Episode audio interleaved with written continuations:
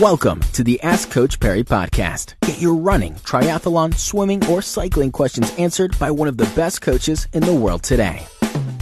Welcome to the next edition of the Ask Coach Parry podcast. I'm Brad Brown. Lindsay Parry once again with us. Lindsay, before we get going today, I just want to uh, put a, a, quick disclaimer on uh, this podcast. We're actually renovating uh, at the moment, so there's a couple of guys on my roof my geyser is leaking, and uh, by geyser, I'm talking about my hot water system. For the international listeners, uh, my geyser is not my dad.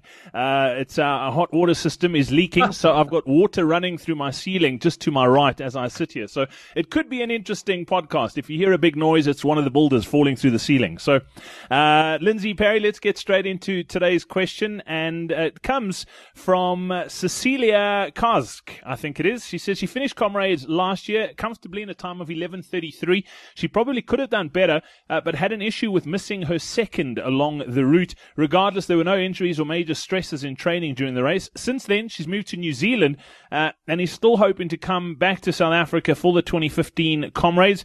There's a new policy with a new policy that you have to qualify uh, a, marathon between comrades. Your comrades time doesn't count as your qualify anymore. It means she has to run a marathon in New Zealand. There aren't too many to choose from, but she's looking at doing one called the Bailey's Mountain to Surf. The only problem is it's a net downhill marathon, 460 meters descending in total, only two nasty short hills at the end.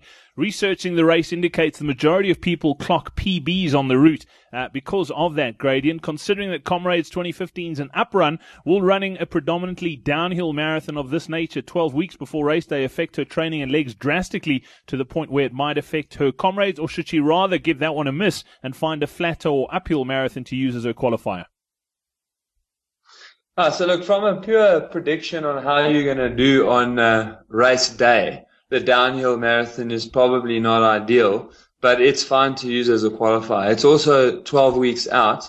So we do know that even though the times are faster on a downhill marathon, you will be in more discomfort and you will do more damage to your legs afterwards. But because it's 12 weeks out, that is not a, a major problem. If you just make sure that you recover properly. So take a week off running and then build your running up over the next week, then you can get into 67 weeks of really good training for comrades again.